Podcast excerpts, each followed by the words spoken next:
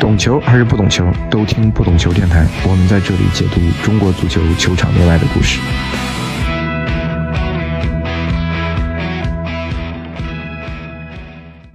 Hello，我是主播大萌，欢迎收听这一期不懂球电台。我们在喜马拉雅、小宇宙 APP、网易云音乐、苹果播客、QQ 音乐同步上线，欢迎大家订阅收听，也可以添加微信小助手进入节目听众群。这期呢，我们再次邀请了媒体人风筝来做客我们的节目。下面请风筝和听众打个招呼。各位听众朋友，大家好，我是上次也做客过陈萌老师这个节目的风筝。因为第一期节目的嘉宾就是风筝啊，呃，因为那一期我们没什么经验，在风筝家里喝完酒，直接就用手机开录了，音质可能也不太好。呃，风筝也是第一个再次做客我们节目的嘉宾，所以我们就不用问我们节目的一个固定的提问了啊，就直接进入这个本期的这个话题。我们节目其实该蹭的热点还是要蹭，所以说，因为最近冯巩大战的这个舆论的热度实在太高了。冯潇霆和巩汉林这个两个完全不搭界的人啊，来来回回做了一个隔空的喊话，所以这一期我们主要和风筝聊聊这个冯巩大战这个话题。嗯，说实话呢，我自己其实也有很多问题，并不是想得很清楚。嗯，可能这期逻辑上没有那么强，我们就试着聊吧。其实我主要是想通过冯巩大战这个事，想探讨一下中国足球到底能不能批评，我们又该如何正确的去批评中国足球。而这场这个隔空的喊话，又折射出了中国足球什么样的一个舆论环境吧？嗯，呃，大概这是我的一个想法。那我们先其实就是简单的梳理一下这个冯巩大战来龙去脉。其实最早是缘起巩汉林在两会期间接受采访的时候，他其实主要说他的提案嘛，然后点到了中国足球这个，特别是我们球员几百万上千万的年薪进不了球，给中国人丢脸了。紧接着，我觉得有意思是冯潇霆在小红书上好像是回复网友评论说是不是退役的时候，啊，他调侃说说让位给巩汉林，这等于是第一个回合嘛，对吧？那第二个回合其实是巩汉林发了一个短视频，然后其实也是一个回应吧，是继续的是嘲讽这个挖苦中国足球。冯潇霆又在微博上发了一个小作文，对吧？一来一回，双方双方打两个回合。呃，虽然说他们并不是说直接的说产生这种骂战也好、争论也好，但看起来效果是这样，也多次上了热搜。加上这两天之前冯巩有一个他拍摄的一个短视频，也被网友挖出来了，就是说国足这个吃海参浑身是刺儿，其实踢得很软。啊，就可以说这场冯巩大战的这个元素都凑齐了。对，因为毕竟冯巩都出来了嘛，是吧？对，呃。我个人其实也没有各个方面的想法都有一些啊。我们这一期呢，我想了一个方式的，就是我们一步步来拆解他们的这个这一步步的动作吧，这样可能会沿着每一步的动作，我们去再展开话题，可能会比较好。那我们就先说说这个。冯巩大战最开始缘起就是巩汉林在两会的这个时候接受采访，谈到自己的提案应该是全国劳模的一个奖励机制还是认定机制的一个问题的时候，没错没错。他说从艺艺人收入到球员收入都很高嘛，特别点到了这个中国足球。其实光这个言论就已经在之后引起了一个轩然大波啊，也有很大的反响。我其实想说的一个一个什么态度呢？是说。我就是想问啊，就是在两会这种提案是一个其实是一个严肃采访的情况下嘛，巩汉林这样说是不是合适？呃，我总体上是感觉中国足球的球员的收入水平高，然后成绩不好，让大家很失望。大家其实做一些情绪化的批评，我觉得无可厚非，也可以理解。我们也不需要去说一个小品演员对足球是不是有专业的认知。但我总体上是觉得，如果换一个场合，可能就没问题。那么，因为中国足球毕竟不是一个说关系到这个提案啊、国计民生的一个问题，你在一个这样的一个场合下，是不是有点不太合适？我不知道你怎么看。对，其实我还是想先先补充一下，就是你刚刚说到这个蹭流量的问题。但其实我觉得，它之所以成为热点，就是成为大家这两天就是茶余饭后讨论的东西。呃，然后那么高的流量，那肯定它是有一定的社会背景在里边的。所以我觉得，从我们媒体的角度，我们不应该去说我们就去蹭这个热点，我们应该是不能够不能够回避这样的东西，对吧？我们不能回避它，我们应该主动的去，就像你说的，要去拆解它，要去分析它为什么会出现这么一个现象。对，然后就你刚刚说到的第一点，就是他在那个场合说一些这样的话，呃，合不合适？呃，首先他是在接受正严肃媒体的严肃采访的时候说了这么一段话，对吧？当然大家都知道他说的他的这个提案是跟劳模的这个价值呈现有关系。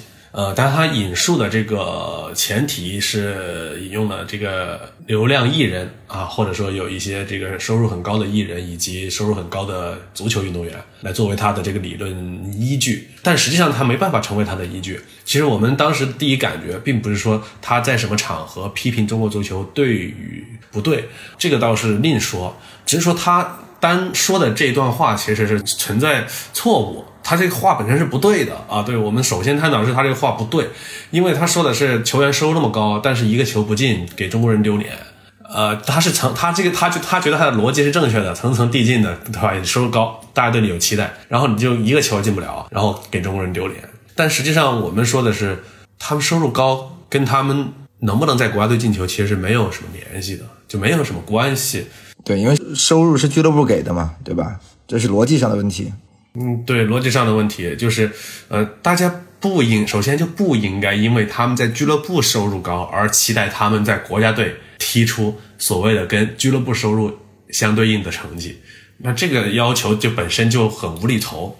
因为举个例子，就像大家说的，姚明说那句话啊，心里面打的不好就不信别人说。但是我们反过来说，呃，我们不会拿姚明在休斯顿火箭的收入来要求他在中国男篮的成绩，对不对？所以他这个逻辑就有问题啊。但是我们更担心的是啥呢？就是说，他作为一个政协委员，按道理来讲，他应该对他所所有的发言，他是应该负责任的。就他，他至少有所了解，才能在这接受这种严肃采访的严肃场合能够有所表述。那这就证明了他对中国足球的认知就是这么一段他阐述出来的话。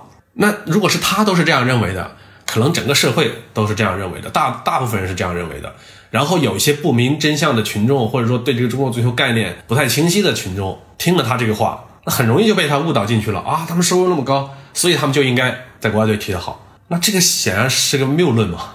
对我们首先针对的是，我个人首先针对的是他这个阐述本身有问题啊，容易误导群众。这个是我第一当时的第一反应。但是我也没想到后面又持续发酵了，因为那一波第一波过去之后就过去了嘛。就是因为很多人吐槽中国足球也很正常，大家有时候可能当看个笑话一样就过了就过了，没什么了。对，没想到后来又翻来覆去的。因为我是没把他当成一个更专业的人士来看，我把他等同于一个普通的球迷。对，嗯，对我是这么一个想法。然后之后我看冯巩那个，可能也是之前拍那个短视频吧，就说男足吃海参那个事。其实我觉得这个是我个人在我尺度范围内的，我觉得。大家拿中国足球开涮，中国足球变成了一个梗，我是可以接受的。因为之前我们中国足球在春晚上已经过去三十多年吧，可能已经被提提到过很多次了嘛。我觉得这种调侃其实是没有问题。我只是觉得你在一个相对严肃的场合，其实你的发言其实要更严谨一点。不是说你拍段子，你你冯巩拍个短视频，大家一乐，对吧？这个段子过去了就过去了。它不会产生更进一步的影响，对吧？你在这个严肃场合会产生进一步的影响的。对，那冯巩那个其实我也有一定的看法，就是他也是属于路人甲，对中国足球男足、女足情况 不太了解，对吧？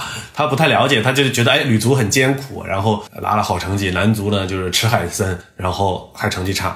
但其实他不知道男足和女足都是吃海参的，就是一块儿吃的。对对对，啊，他不知道这个，然后他就利用了这个大家的这种认知的偏偏差，编了这么一个段子，尚可接受吧，对吧？我觉得可以接受，就是调侃嘛。大家，我觉得这个中国足球不需要有太太大的玻璃心啊，男足不需要有玻璃心，但这个还是能够接受，稍微能够接受。但从文艺的角度来讲，我觉得他这个水准有点低啊。就是 从文艺作品本身来讲，就这种段子，它不是一种真正的幽默。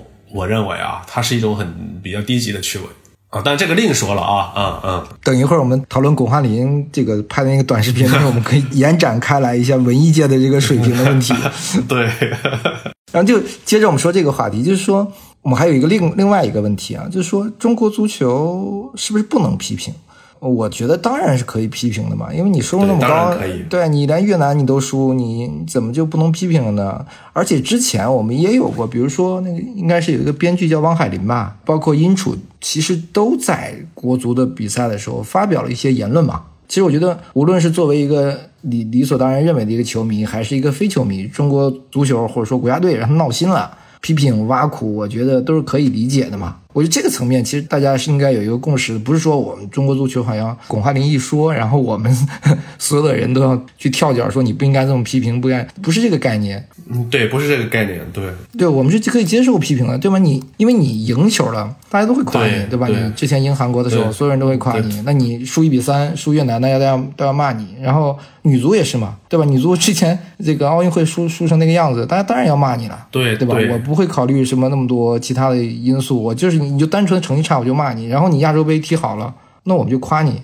对，这个其实是很很正常的一种社会舆论现象嘛，对吧？就是大家对你的期待，首先决定了你的受就受关注度。那你在受关注度如此充分的情况下，那踢得好了，大家会放大你的成就；踢得不好，大家也会放大你的这种失败，这是很正常。他他就社会的正常表现吧，只能说。还有一个话题，我想说，外行到底能不能评价内行？这是我们其实很多在这个整个这个舆论场里，现在可能会出现的一个声音，就是说你不懂，你不懂你就不要去出来去说，然后平添一些我们舆论上的压力，就给了中国足球相当于不是创造了一个良好的发展的环境。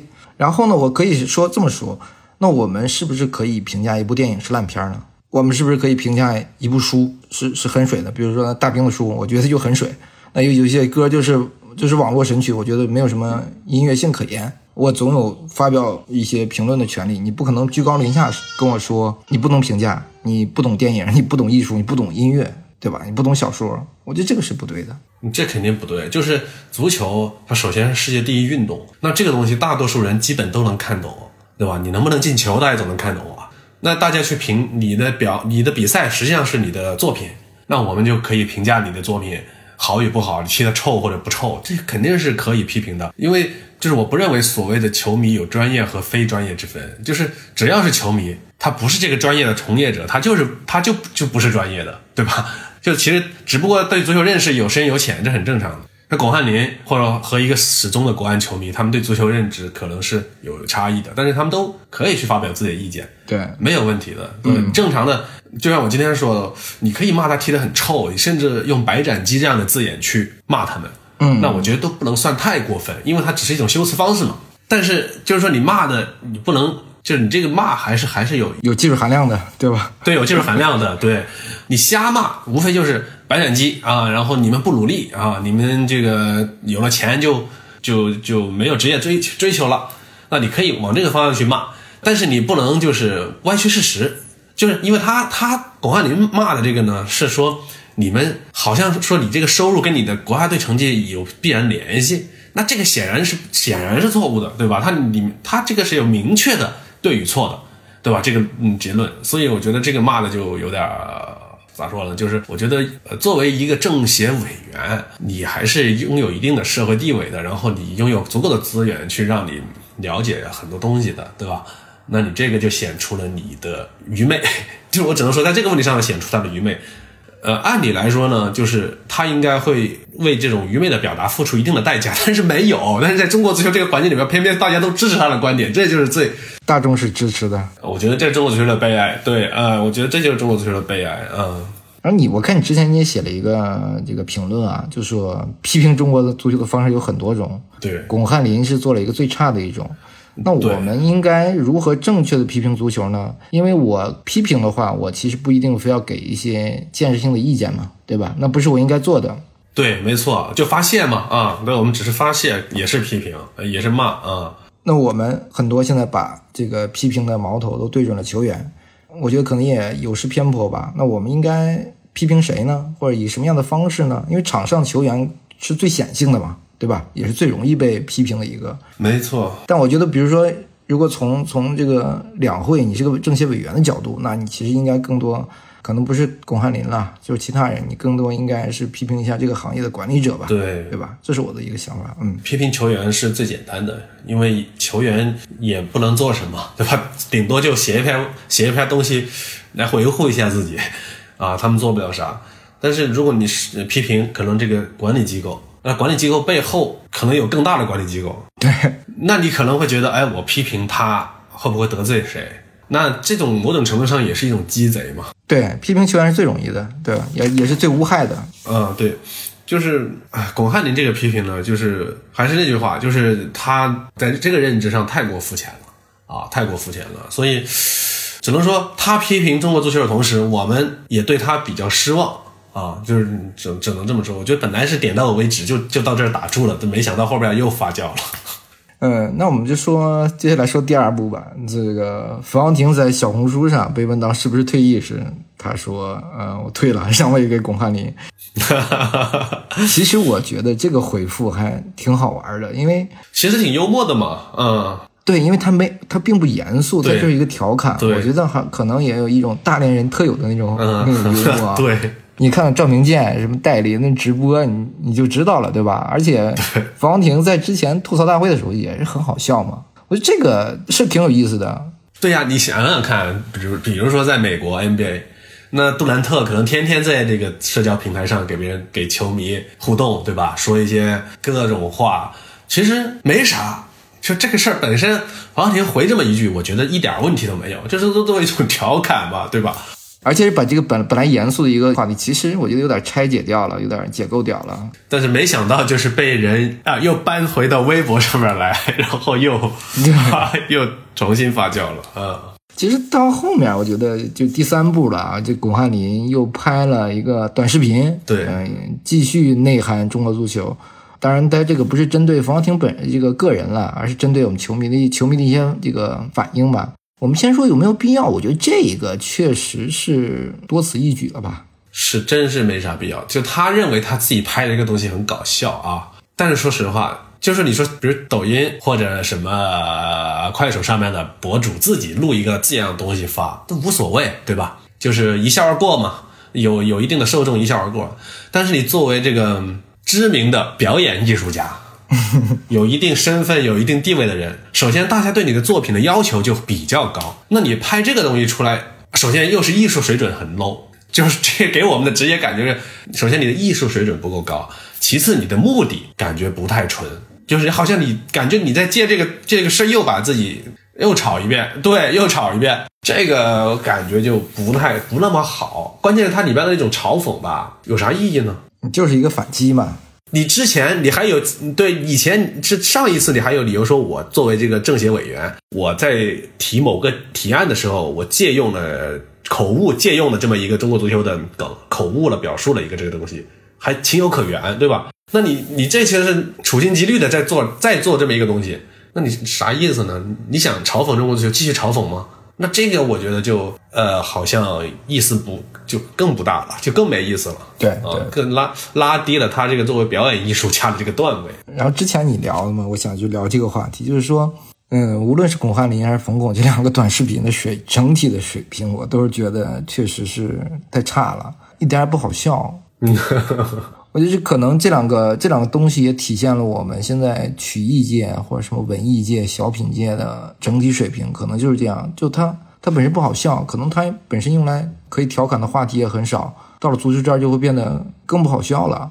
我觉得你要拍的好笑一点，我是可以理解的。我就我就对就它会消会消解掉大众的一些这个真的那种对立的那种情绪，对吧？对对，这所以这这是两件事情就撞一块儿了。中国足球水平也差，然后这个中国文艺作品的水平也不敢恭维，就是这两个比较糟糕的东西撞一块儿了，然后撞出那么巨大的流量来，真的是也是一件很奇葩的事情啊！这么一想的话。因为足球可以说是一项最全球化、最公平的运运动了吧？我们其实会在这种公平中和全球化中显露出我们自己的水平，这是毫无疑问的嘛。然后我们的电影、我们的音乐、我们的文艺是一个内卷的市场，对吧？我不需要拿到全球市场去充分竞争，对吧？如果你去充分竞争，相信大家也知道你们大概是一个什么样的水平。其实我们可以。是不是换句话说，这个问题如果是不是文艺圈出来的批评，可以换换一个其他行业，可能会稍好一点，没准儿。你又让我想起了一个事情，就是前两年经济界有这个王兴，美团的王兴对批评中国足球。在前两年有一个叫王晓东的什么清华大学的什么教授啊，这种高级知识分子批评中国足球，就是你发现各个行业的可能都会，都包括那个汪海林编剧对吧？就是你发现各个行业的人都会来评中国足球。呃，这也是一个很有意思的事情，就是是不是首先这个东西最容易发泄自己的情绪，然后又没有任何成本啊，所以就他们就是一个很好的素材，对他们这些人来说，表达意见的素材。对啊，因为其实其实你真正可以让他们去聊的，可以真正去出来探讨的话题，现在在整个我们的这个社会环境中，可能确实也不太多吧。嗯，然后如果说说到他们的这个文艺作品的水准，就只能说我们从小也是看他们的作品长大的，对吧？这冯巩啊，巩汉林，可能那时候那个年代，他们的作品能够满足很多人的胃口。真的，说实话，就是呃，看他们的春晚也会笑笑那时候。但是二十年过去了。他们还是停留在那个创作水准上面，对吧？就是他们还是用那样的方式挤眉弄眼的、夸张的，然后所谓的这种对仗的、押韵的这种所谓的语言去表演他们那套东西。你要不从网上摘一些摘一些段子，对吧？对，已经变得非常尴尬，真的就是你想想他们的这种表演表演形式已经非常的尴尬，跟不上时代了。那包括这两天很火的潘长江老师。卖酒吗？卖酒，被人说他这个涉嫌虚假销售嘛，啊，就是欺骗消费者嘛。所以这个事儿也很有意思。就他们那一代，这个当时被认为是顶流的艺术家、表演艺术家啊，就是明显现在已经跟不上时代了。然后他们还要借助中国足球这样的方式来收割流量，你不觉得很幽默吗？这个是很搞笑吗？想聊的其实是这样，不是说我们非要。这个文艺界，对吧？我们其实没有这个意思，不是说拉一踩一，我们只是在在讨论一个事情，就是其实我们很多的行业，我们的文艺界、我们的电影界、我们的体育界、足球圈，对吧？可能大家差不多，对不对？谁也没比谁好到哪里去，只是我们足球特别容易被批评，对吧？就比比你其他行业就更容易受到批评，也更更简单一点，谁都能说上两句，对吧？你可能你的这个你有一些东西，我们只能只能说你不好笑。你这个是个烂片儿，它没有那么容易下得去 下得去手。你足球是相对容易下得去手的，这也是我觉得这对，这也是足球的特别有魅力的地方，就是它作为世界第一运动，它是在所有透明的规则下边公平的比赛，就是你踢得好，踢得不好，就一目了然，对吧？这就是体育的魅力嘛。体育作为一种就没有硝烟的战争，它这就是体育的魅力。那文艺它是有壁垒的，就有语言的壁垒。对吧？有文化的壁垒，啊，他们在这个圈子里边啊，你很难去比较，哎，他这个小品好看还是美国的一个脱口秀好看，对吧？因为对你很难去直接去这么去比较，所以就是他说的这个丢脸这个事儿啊，我觉得啊，就包括他刚才你说中国足球丢脸这个事儿，我也不认同。就是你要是中国女排，你这么说行，我也无话可说，对吧？中中国女排说中国足球丢脸，我无话可说。但是你这种文。文艺界的人说这个事儿，我觉得不合适啊，就不合适，因为你们都不是用同样的标准来衡量的，你怎么能够去说他丢脸？然后你的又演了十多年的春晚，他不是录了个视频吗？说自己演了十多年的春晚吗？不给不丢脸吗？嗯，你是个你是个内内卷的市场吗？你没有可以去比的比的地方，对吧？然后我们说第四部吧，这个这个发完以后，冯小婷又写了一篇。两千字的小作文啊，我们先姑且不论是不是他自己写的啊，还是有其他人操刀，但既然是他发出来的，我们就默认是他，肯定是他内心的想法，对，这没问题。因为这一点，我我想跟你聊的，因为嗯，有些人会觉得冯潇霆不应该站出来说话，为这个行业，不管是为球员也好，还是为中国足球，但我又觉得，我觉得是有一定道理的，但我也觉得有一一个层面是说，起码有球员还愿意出来说话。我觉得这也是值得肯定的，包括杨旭和杨成其实也出来发声嘛。我们需要有更多行业内的人出来说话，但应不应该是球员？我觉得是不是可以讨论？嗯，因为有很多的这个从业者嘛，你包括管理者，甚至退役的名宿，可能都比一个现役球员出来说，可能会不会更好？哦，我觉得他们直接出来说一点问题都没有，就是每个人都可以表达自己的观点嘛。没有问题，虽然他们确实踢得不好，杨旭一年进不了一两个球，这个是确实他们在本职工作上不能称之为一个很优秀的、很专业的人才，但是他们已经是国内顶级的球员了，就是他们是最了解中国足球真实环境的人，可以这么说。那他们其实是有一定的发言权的。你像平时很多媒体试图采访他们，让他们说几句，他们都其实一般都不太乐意。对，因为觉得说了什么好像又容易成为别人的把柄，然后被人骂，对吧？但是在这个时候，在有人骂这个群体的时候，那冯安婷能够站出来就表达自己的观点。首先，我觉得这是我觉得这是值得鼓励的。然后至于他里边说了很多。他这个文章很长，有一些有自己的个人的主观的情绪在，这很明显；有一些是他的观点。那我们就把他那些情绪抛开，就留下他跟我们分享了他作为一个球员的心得体会。就比如说，为啥中国队总是回传传安全球？是因为每个球员都不敢冒险，因为一出错啊，一定会被骂死。那这我们就可以更了解球员的心态是怎么回事嘛，对吧？所以我认为他那篇东西，积极的东西是超过了负面的东西的。之前李毅也讲说什么成王败寇，这个男人应该嚼吧嚼吧咽了。然后你之前也说王兴之前不是也批评中国足球吗？呃，李伟峰其实当时也有个类似的观点啊，就是说你没有成绩，别人就说说你不好，你这就很现实，对吧？你也不需要去去辩解，整个这是一类的观点，就是说你成绩不好，大家批评你，你就应该闭嘴。但是闭嘴的后面其实应该是说，大家你应该有更多的行动，你去努力就完了嘛，你去努力的去改善这个循环，因为我现在是一个恶性循环，你去努力的获得成绩，一点点去改善循环。嗯，我觉得你是不是这个也有道理呢？我所以，我我之前跟你在这个话题最早我就说我没有特别想好这个这件事情，就说包括我们上一期和张海丽聊了一期，然后他说教练的钱分四份一份辛苦钱，一份运气钱。两份委屈钱，我觉得他说那两份委屈钱特别好，就是你这个行业其实就是你的你的收入里面有很多都是你要承受这种指责、谩骂、调侃、挖苦、讽刺这一系列的一些东西吧。嗯，是他们需要去承受这个东西，但是他们也有表达的权利，对吧？他不管他表达没表达，他都承受了这些东西，就是他表达出来似乎是一种反击，但是他只是一种表达而已啊，他不管表表达不表达。他都已经承受了那些骂骂他的声音，所以我还是认为球员表达跟他们自己做好自己的本职工作是不矛盾的。我觉得不矛盾。他们一方面应该去更深刻的认识到这个社会对这个行业有多大的误解，但这个东西需要他们自己去一点一点从他们出发去促进这个良性循环。但是另一方面，他们也要告诉大家更真实的情况啊，至少他们作为运动员更真实的心态。那我觉得这个是是没有问题的。你刚才说了，我们还是应该要首先具体看看他写作的内容，他到底写了些什么。比如说，他写了说是一八年世界杯，日本被比利时逆转以后的，拍成一个纪录片嘛，是说让日本沉默的十四秒。他想用一个小的例子，其实来说明日本人对于足球、对于失利的反思这一系列应有的思考的一个态度，而我们是没有的。但我觉得这个例子举得很好。但是跟我们整体的体系却没有那么匹配，没有那么适用嘛，对吧？我们是很难做到的。他说的还是一个大环境的问题，我认为啊，就是日本队出现了这个最后十四秒这个被逆转绝杀，然后他们的电视台用这样一种方式去反思啊，也帮更好的帮助日本国内的球迷去理解这个球队为什么失败了。他们更多的是从技术层面去解解剖这个东西。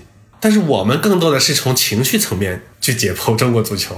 对我们有说是技术层面是很很细微的，就是那你这个可以叫我们对足球的认知吗？就是一个动图，比如说一个瞬间，这个球员没有跑，对吧？没有防守。对，我我觉得这个是跟整还是跟这行业管理有直接的关系。我觉得行作为行业的管理者，他们责任是最最大的。说实话，就是这场球输了一比三，好像就输了就输了，没有任何的教练出来说啥了。技战术都不愿意多谈，球员也不愿意多谈这场比赛。我觉得还是他们的这种反思，他们没有反思，只有逃避。那这是我看到的，就中国足球从业者在这个里边的不足之处。就这个从业者，除了球员、教练，还有更重要的是管理机构，他们在逃避，他们在回避。我觉得你这么一说，我我想起来之前中国足球队的那个微博发的那一个对不起，那个挺经典的。嗯，对呀，对呀，就是很有担当，因为。其实为什么经典？是因为从来没有过。对，你这么发了一个，好像其实是能缓解大家的这种负面的很多情绪的嘛？是可以的，而且甚至可以缓解很长时间。那个后来什么输了以后，大家也会去那个微博的底下这个评论啊什么的。但你现在没有了，我我印象中现在应该是删删掉了那个那条微博。所以就是我们的管理水平真的是很跟很不跟国际接轨。其实那条微博竟然是中国足协、中国足球队历史上水平最高的一条微博，还被删掉了，这个还是很遗憾吧。就是本来我们觉得那个时候，哎，好像有改变，往好的方向去改了，对吧？中国中国足协至少在这个在舆情这一块儿，他们有改进啊，他们比较真诚的去面对这个东西，他们不回避这个东西。没想到这么多年过去了，还是像鸵鸟一样，或者说还是刻意回避，呃，这个还是挺让人失望的。所以我刚才说，我说就应该有更多的从业者、管理者或者机构你出来说话，而不是把真正一个个球员去摆在这个我们现在的舆论环境下。现在舆论环境下对他们来说就就是一个一个监考嘛。你不如一个机构去去面对，或者一个一个一个单位去面对，会会更好一点。不，你现在出谁出来？杨旭出来不被骂吗？一样被骂。嗯，无论谁出来都都会被骂的。我觉得这个才才是我们的这个整体这个中国足球现在舆论的面临的很大的问题吧。就是你很难去去改变这个事情，也很难走出这个这个怪圈。呃，我觉得这个中国足协还是要做很多的工作，至少在舆情这块儿。我相信啊，我随便举个例子啊，就我相信中国足协如果出面的话，或者动用自己的资源，哎，去邀请这些名流、社会名流，对吧？巩汉林老师。黄宏老师对吧？还有冯巩老师等等这些德艺双馨的艺术家，做一点正面的鼓励引导，我相信他们能，他们愿意配合的。真的，我觉得他们愿意配合。那肯定愿意。但是你有没有想过？你有没有想过去做这个事情？没有。你就是我不知道你每天在干什么。说实话，我们的这个足协，无论是联赛也好，还是国家队层面，我觉得他们的就基本上都是公关吧，可以这么理解，而不是说。真正的做一个品牌，就是中国队。对，就还是要有品牌意识啊，要有宣传意识。当然，这个他们也也有很多掣肘了，比如说国家体育总局会作为他们的上头的单位，有很多限制，也有可能啊。但是我觉得还是他们还是应该主动的去做一些事情。然后冯潇霆在他那个里面还说了一个，就是说，他说他会在一些小红书啊什么上这个分享一些东西嘛，包括他也之前之前也拍了一个视频吧。其实我们可以看到，我们整体很多球员在微博上出现的次数越来越少了。有很多球员都已经放弃了用微博，他们可能会在抖音啊、小红书啊，包括 ins 上在更新自己的一些动态，对吧？球员肯定也需要去分享自己的生活的嘛。我觉得这也是不是说明了我们现在这个舆论环境啊，特别是微博这个环境，就是对于球员来说是太太负面了。对吧？你你一输球了，这个或者怎么样，无数个这个这个谩骂评论就全部进来了，这是一个现实。但是其实，在其他平台，我觉得可能也大差不差啊。我觉得他们不愿意在微博上做过多的互动，一方面是因为，首先微博主要是靠文字去表达的，那不是他们擅长的东西啊。像他们视频更直观、更直接，然后他们自己也更好掌控。然后，那还有一部分是去到外边的社交平台。去嗯发表一些自己的生活动态，就是为了逃避国内的这种舆论的这种凶猛嘛。那我觉得这些这是一个现实，这个就是中国足球的现实啊。就是可能更多的家长都不愿意让小孩去踢球了，因为看到这样的环境。所以中国足球确实现在处于一个最艰难的时刻、最谷底的时刻，真的。你说你面临这个球迷的这种谩骂，我今天不知道在哪儿看到了一个报道啊。就说他们统计的是欧美的一些社交的一个平台的软件吧，就是在找一个就是球迷的整个谩骂的这个有一个指数，指数最高是詹姆斯，就被骂的最多的是吧？全球运动员，然后有就是前十的我不记得具体排名了，前十的应该还有杜兰特、库里，库里应该排第十，还有利拉德、C 罗，NFL 那个汤姆布拉迪，还有曼联的拉什福德。可能还有其他的几个其他项目，纳斯卡啊，或什么什么其他项目，大概这么十个，呃，是最高的。其实你，那你说詹姆斯不承受很大的压力吗？C 罗不承受很大的压力吗？在社媒上，就是你越成功，或者你就你一定会承受很大的压力的嘛。这些我觉得球员都应中国球员应该了解，也应该适应了。主要还是现在让人担心的是整个大环境，让小孩子们愿不愿意去踢球，这个是最大的一个问题。那这个我之前也看了一些观点，就是说巩汉林做发表这种观点，其实就是对于我们营造整体的这个环境来说，是个非常负面的一个情绪嘛。你让很多家长看到这样的环境，大家都把中国足球拿来这么调侃，有谁愿意送孩子真正的去去踢球呢？这个环境太差了。对，这就就现在最怕的就是这一点嘛。当然，就是已经到这儿了，是不是能够谷底往上爬？那这是我们所希望的。另一方面，就是还是寄希望于足球本身的魅力，能够吸引人来参与这项运动。其实回想我们小时候踢球啊，还真不是因为中国足球而去踢球的，你肯定不是，还真是因为看了英超、意甲 想去踢球的。呃，所以日本的小孩很多人看了那个足球小将，包括很多欧欧洲的小孩也都是看了足球小将，而不是说看了那个 一个什么样的比国家队比赛。对，所以就是只能寄希望于还能够从事这个行业的人能够呃更专业、更投入的去做这个工作，慢慢的、慢慢有点耐心啊，不要太过垂头丧气，在这个环境下面，因为如果他们都放弃的话，我觉得真的是更糟糕了。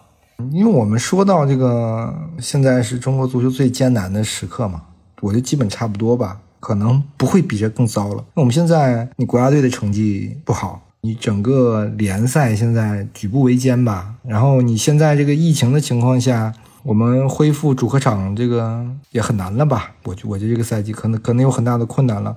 然后你说我们的青训也还没有这个真正的说有有好的基础，就像你刚才说的，你说我们能通过体育足球的那种伟大那种魅力来吸引人，但我我们现在你吸引不了啊。你联赛你你能怎么踢呢？对吧？你继续赛会制，你展现不了足球的魅力啊。所以就还是得还是得靠这个行业能够首先自己能够自己能够正常的运转起来。如果连这个都做不到的话，我觉得其他的一切免谈了。就这是个基础嘛。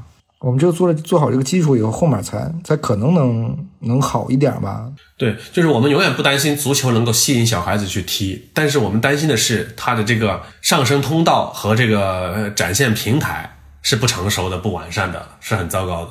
另外一个就是说，我们现在整个对社会也好，说对足球的这种，或对中国足球啊、国家队啊，我觉得有一种巨大的撕裂感啊。这种撕裂是多就是很多方面的，有比如说你的你的期望跟这个现在中国足球的这个实力，这之间就有巨大的一个落差。然后不同的群体，我觉我觉得现在这个撕裂可能也会非常严重，就是大家的认知，我觉得偏差也是极大的。对于就是对于中国足球本身，这面有这面说的道理，那面有那面说的道理，这个环境有解吗？就我们其实看到有很多的行业内的人也在说，但就是大家的观点非常不一致。然后包括之前什么李铁啊，对吧？我觉得已经展现出来了一部分我们这个舆论撕裂、撕裂感的这样一个问题吧。就我觉得像足球，关于足球的观点谈不上太大的撕裂，因为有更撕裂的话题，对吧？对，有其他更撕裂的话题。这足球真的算不上什么。我觉得更重要的还是刚刚说的，就是你这个。作为管理者，作为组织者，能不能真正的根据足球本该有的规律去做中国足球？这个是一个基本前提。如果你总是想着走捷径，你想着我用我们的方式去尽快的取得某种成果，它真的是有点儿，就一定是得不偿失的，一定是得不偿失的。就或者说，因为资源在有有限的情况下，你一定会倾斜于某个东西嘛？那你就着眼于眼前，你的资源全部放在眼前，那你一定会荒荒废这个更需要你花时间去花精力去培育的这个未来。那如果你放在未来，那你眼前你就不能够那么急功近利做，动不动就改个政策呀，对吧？动不动就来个这个那个的呀，就是还是要他们刚说到反思，球员当然要反思，他更重要需要反思的是体育行业的管理者，因为最后你肯定还是要中国足球的人自己去努力嘛。你外人，你我们媒体、球迷，谁能帮上你们吗？你都帮不上，你就是管理者、俱乐部、球员，真正实际的参与者，我们是外围人士。说白了，对不对？就是这么个情况。还有一个，你觉得这个通过呃冯巩大战这这整个这个话题吧，简要说，或者说也不能说总结吧，给我们能带来什么样的一个启示呢？第一点就是中国足球的舆论环境非常糟糕，这个从业者一定要有清醒的认识，就是你不要指望舆论环境对我们刮目相看，或者说给我们足够的鼓励，或者说给我们什么让能够让我们欣慰的东西，没有，这就是现实。你必须要很清楚的意识到，对你必须要很清楚的意识到这是一个现实。就是在这种现实下，你要去怎么做好你的工作，你怎么去做做工作。球员，我觉得球员的工作真的并不是最决定性的，真的还是这个行业的管理者。然后这次冯巩大战，就是演员跟球员在掐互掐。对，真正的是什么导致了劣质的文艺作品出现？是什么导致了中国足球这种巨大的滑坡，或者中国足球这个迟迟不能够跟世界接轨？那这个东西你在背后你一定要有深刻的反思。如果你没有的话，那这真就只是一个笑话而已，仅仅只是一个笑话。所以我说之前他们有人说菜是原罪，我觉得我并不认可这个观点啊。对，我觉得这个因为菜本身就是相对的，就嗯，我觉得这个这个话只是，我觉得它不是一种严肃的结论。对啊，他可能口头上口头上会这么说啊，就如果意思就是如果他成绩好了就不会这样。是啊，成绩好了可能就不会这样了。这个逻辑其实就像他们批评中国足球一样，因为它简单，简单易理解，但并站不住脚，不容易站得住脚。对对，嗯，就是这样。好，嗯，这一期我们也感谢风筝和我们的这个分享啊。其实我们聊了很多这个话题，嗯，可能我们有一些观点也。并没有完全一样吧，我们有一些不同的观点，但我也希望通过每一步，我们通过对这个事件的一些解读吧，让大家更看得清中国足球到底现在是一个什么样的糟糕的舆论环境。然后我们只能去作为一个外围人士，偶尔去聊一聊，去参与一下，发表一个评论，但其实并不足以决定很多的事情。至于未来，其实。中国足球，我当然相对一直是一个比较悲观的一个一个情绪吧。我觉得短时间内可能很难再好了，不更差就是一个不错的结果了。最后，请风筝说吧，你对这个未来有没有中国足球未来是是灰色的吗？还是什么颜色的？或者春天会还会远吗？就是你要开花结果那个时候肯定还很远，但是我们就希望说，我们接下来的工作能够让这个开花结果的时间尽量往前走一点，因为我们现在处于一个联赛。就是大家，大家会说那天有人开玩笑说，现在全世界二零二二赛季还没有开始的联赛，只剩中超了是吧？就中超了。但是他们开玩笑说，可能朝鲜的联赛也没也还没开啊。所以就，那你这个联赛都不能保障的话，那你还能保证什么呢？所以我希望。有关方面能够意识到，足球是一个能够给这个民族带来积极影响的这么一项运动啊，能够让它在一个好的环境里边去生长。这个好的环境就需要管理者去搭建这个舞台，好好搭建这个舞台，然后其他人才能参与进来。对我只能是希望他们能够有这种意识。好，这一期我们就聊到这里，也感谢风筝和大家的分享。其实本来我们还希望之后吧，但可能节目档期上可能不允许跟，然后风筝跟我们大家分享一下这个广州足球吧，一些比如关于股改、关于球队运营啊一些一些故事吧。嗯，我们看之后是不是有有机会再请风筝做客我们的节目。啊，很高兴跟陈萌再一次录制这个播客节目，然后我们下次再见吧，听众朋友们。好，我们下期节目见。